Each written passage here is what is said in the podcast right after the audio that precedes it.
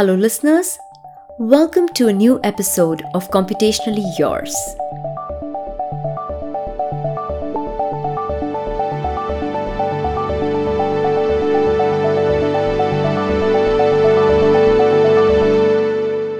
I'm your host, Dr. Sabha Kadri, and today's episode is one that I've been planning for a really long time.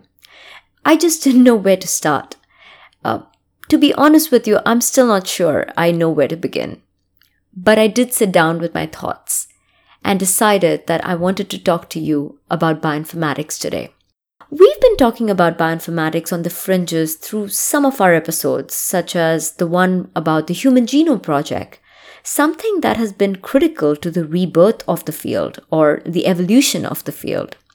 Also, any episode that we've talked about genetics and genomics would be incomplete without the field of bioinformatics.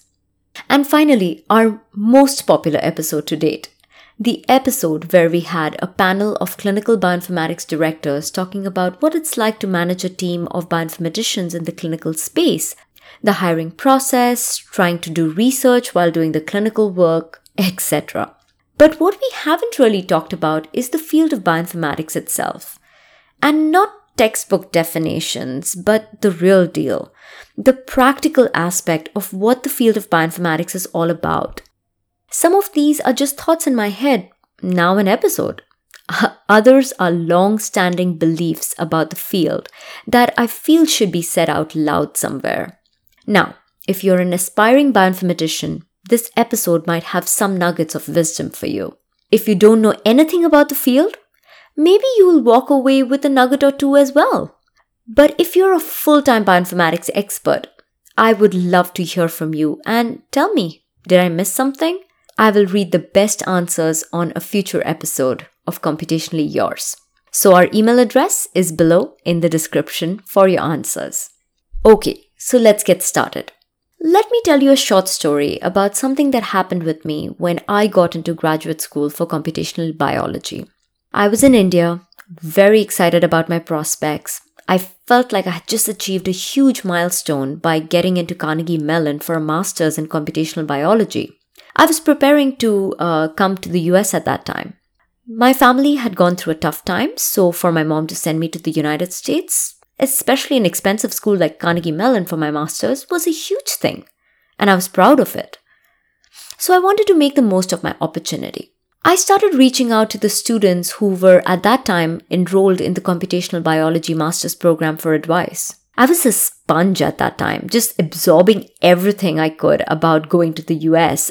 But then I had a chat exchange with one senior from the program, and I really don't remember his name at the moment, and he probably graduated before I got there, so I never met him. But I'll never forget what he told me when I asked him for his advice. He told me, "Don't come here. Don't study computational biology. No one will hire you. You will ruin your life." Now, for someone who was risking everything at that point for this opportunity, you can imagine what I went through. Computational biology or even bioinformatics was not as hot a field back then. This is back in 2006. But funnily enough, I never doubted my decision, because I believed in the field, because I knew that I really enjoyed the science of it. I just knew that a field so fascinating had to be more powerful than that. And I never doubted that I would regret my decision. Of course, I ignored the advice, came to the US, and the rest is history. This field took off like nothing I had imagined soon after that.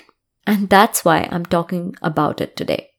It also goes to show how quickly times can change for entire fields sometimes. So now let's talk about bioinformatics. This is a really interesting field. It sits at the cusp of many other fields and subfields, and in many cases, actually provides a supporting role. But at the same time, these other fields would not exist in their current state if it was not for the field of bioinformatics. You see, a lot of the biological sciences have now become largely data-driven. We're at a point where we have more data and less understanding of the data. We've talked about this before, where we were talking about how just a few decades ago, PhD students would spend their entire thesis in just sequencing a single gene. Well, that is definitely no longer the case. So basically, what is this field? For the uninitiated, what I'm going to say might sound a little bit like jargon, but don't give up yet. So, bioinformatics is informatics applied to biology, and specifically molecular biology. But what does that mean? Well, think of computer science and mathematical models, statistics and algorithms applied to solve problems in molecular biology. Problems like data analysis, hypothesis generation, or data discovery. Bioinformatics is definitely a huge umbrella term that still covers areas of genomics, proteomics, metabolomics, some biostatistics. It's also related to an entire parallel field of clinical informatics currently, which is dealing with a lot of data science and database management too. But bioinformatics is usually associated more with genomics.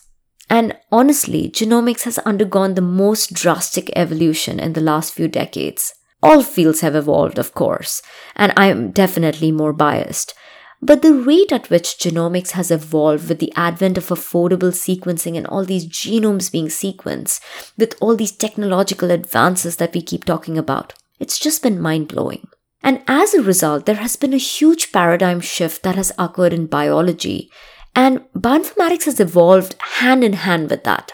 Now, as with most episodes, I'm going to go into a little bit of history here. We've discussed some pieces of this before, but let's start putting it together.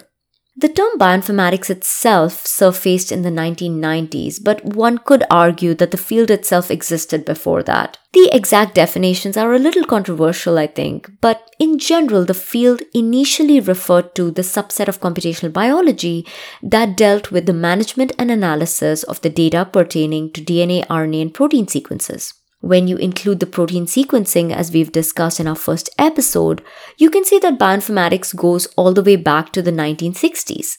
So basically what I'm trying to say is that there isn't one consensus answer to the origin of the field. But what I mentioned does cover the most basic popular ones.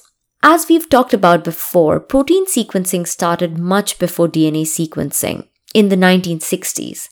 And this also led to various databases of protein sequences and the need to search those databases. In the 1970s then, as DNA sequencing was developing, bioinformatics was growing and algorithms like the Needleman-Wunsch was developed in 1970, Smith-Waterman in 1981. These are definitely fundamental algorithms every bioinformatician should learn about.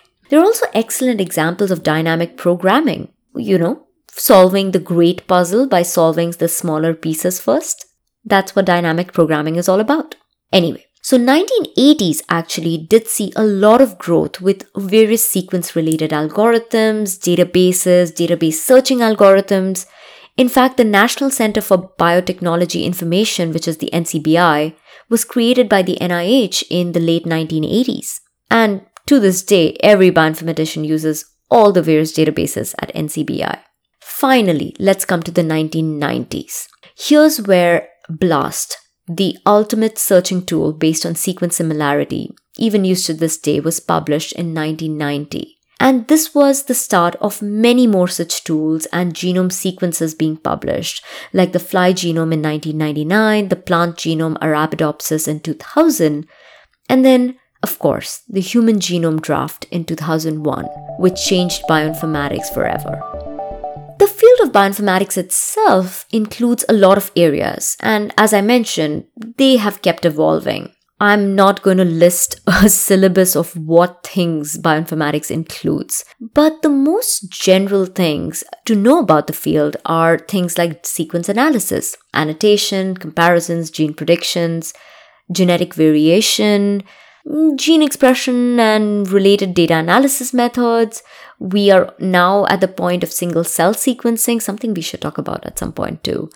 There's modeling, and of course, the applications of bioinformatics are limitless at this point, from medicine and microbial genomics, which we've covered before, evolution, agriculture too actually. Where do you think GMO comes from? Anyway, the list will never end. Now, before I go into random thoughts about the field, I feel like I have to talk about bioinformatics pipelines. Specific to genomics, something that bioinformaticians do a lot in their daily jobs is data analysis of next-generation sequencing data. Next-generation sequencing, or NGS, is massively parallel sequencing of genomic material. It's like if DNA or RNA was a jigsaw puzzle, then the NGS sequences, or as we call them, reads, these reads would represent the tiny puzzle pieces that a bioinformatician has to put together to get the entire picture. Except that every piece can have many copies and not everything fits together perfectly. So bioinformatics pipeline can consist of 3 steps or 300 steps. Really depends on what it's for. But let's talk about the major steps, right? Major steps typically involve some kind of filtering, like removing sequence adapters or low-quality reads. And then the next major step is mapping those reads to the reference genome. This could be human reference, it could be any other organism. And this is really the big chunk of it, right? Knowing where the data comes from, building those small pieces into a larger picture. The software that's most commonly used for this mapping are BWA-MEM for DNA and STAR or TopHat for RNA. Did I mention that bioinformaticians have a penchant for naming software? That could totally be an episode in itself. For example, there is an RNA processing suite which includes the software Bowtie, TopHat, and Cufflinks. Anyway, I digress. So after this mapping or alignment, there is usually additional filtration and then calculations based on the application, such as counting for gene expression or variant calling for genetic variant testing. Some of these pipelines are well established through best practice standards. Most are custom due to the variety in applications, and each project, even though similar, can have very specific requirements. And then there are vendors right now working on an equivalent of like a black box, something where you don't know what the parts are inside. Something like a one-button push type of pipeline as well. But I think I'll reserve talking about that on another day. So now, for the second half of today's episode, I want to talk about things that I wish I knew better when I was starting out, or maybe learned early along the way. So I thought I'd share a few of those. One thing that bioinformaticians listening to this will probably relate to is a collaborator or an advisor or someone that you're working with comes to you with some data and says, "Hey, can you find me something in this?" Now, don't get me wrong. There's nothing wrong with exploratory or discovery-based analysis. I've done many projects like this myself, and sometimes you find some great results. But most of the time, these are the projects where the data was generated based on some kind of scientific hypothesis, even if you didn't know what you were exactly looking for. For every bioinformatician, it is so important to understand the difference between good data and bad data early on. The first sets of analysis you should do should definitely be different kinds of quality control. Never assume anything about the data. That's the biggest mistake you can make. And if you do find that the data is bad, however you want to define that, then you might have heard garbage in, garbage out. No amount of thresholds or tweaking of the p-value will give you a significant result in that case. So, something to keep in mind. Another thing that goes kind of without saying, but I'll say it anyway, is correlation is not causation. As intuitive as this might sound to most of you, you might still find someone who maybe doesn't understand the results you generated and mistakes a relationship between your variables as something more than it is. Causation can only be shown by a systematically designed scientific study. And also, correlation can sometimes just be a coincidence. Now, here's one that every bioinformatician or even data scientist will tell you. More or less, 80% of your time on any project will be spent in data cleanup. Checking the integrity of your data, finding missing values, formatting it into something that can be analyzed, finding inconsistencies, doing quality control. I mean, this will be a major chunk of your work in bioinformatics. Sometimes you will have to write 150 lines of code to find one number that goes in one sentence in the manuscript.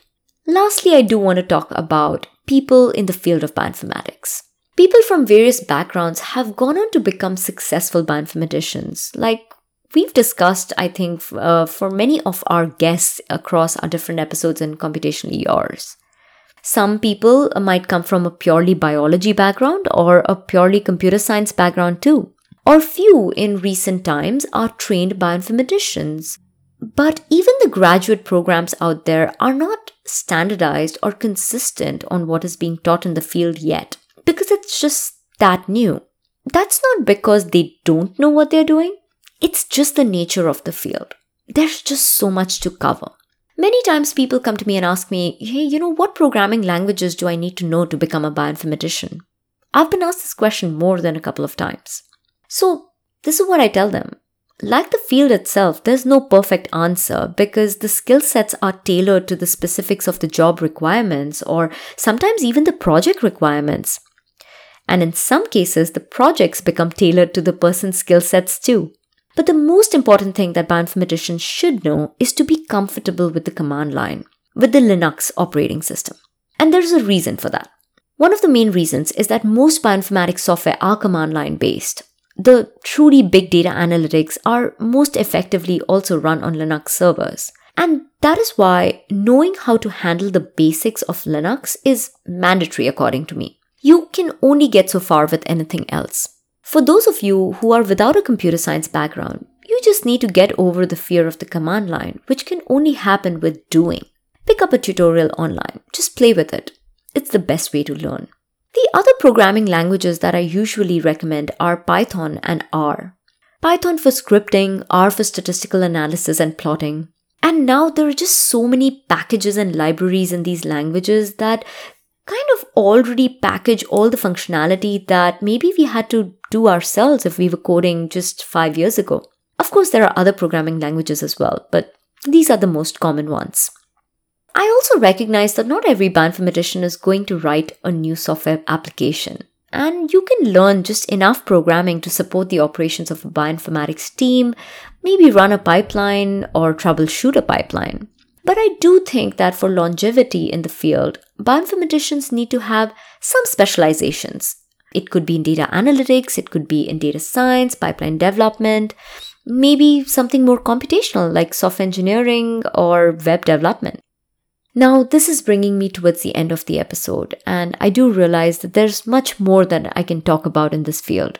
Things like how machine learning is now leading to path-breaking innovations, or about file formats that have been specially developed for bioinformatics. But instead, I'm going to leave you with this. Because the field of bioinformatics is so diverse and filled with people from various backgrounds, sometimes this can lead to a lack of quality checks on tools and software that are published. The bioinformatician has a huge responsibility to wear many hats sometimes. Sometimes programming code, sometimes checking code, maintaining databases, doing data analysis, and so many things. But at the same time, also understanding that doing one type of analysis does not train one to do all types of analysis. This field is evolving at such a pace that we're all evolving as scientists and constantly updating ourselves and our knowledge bases. And that is both the exciting and scary part about this adventure. And listeners, that brings us to the end of this episode. Do remember to email me your thoughts about this episode. Did I miss something that you would like me to talk about? Would you like to know more about something? I will read the best answers on a future episode. Our email address is computationallyyours@gmail.com and it's listed in the description below. Do subscribe to us on your favorite platform. We release new episodes every Tuesday. And until next time, this is Computationally Yours.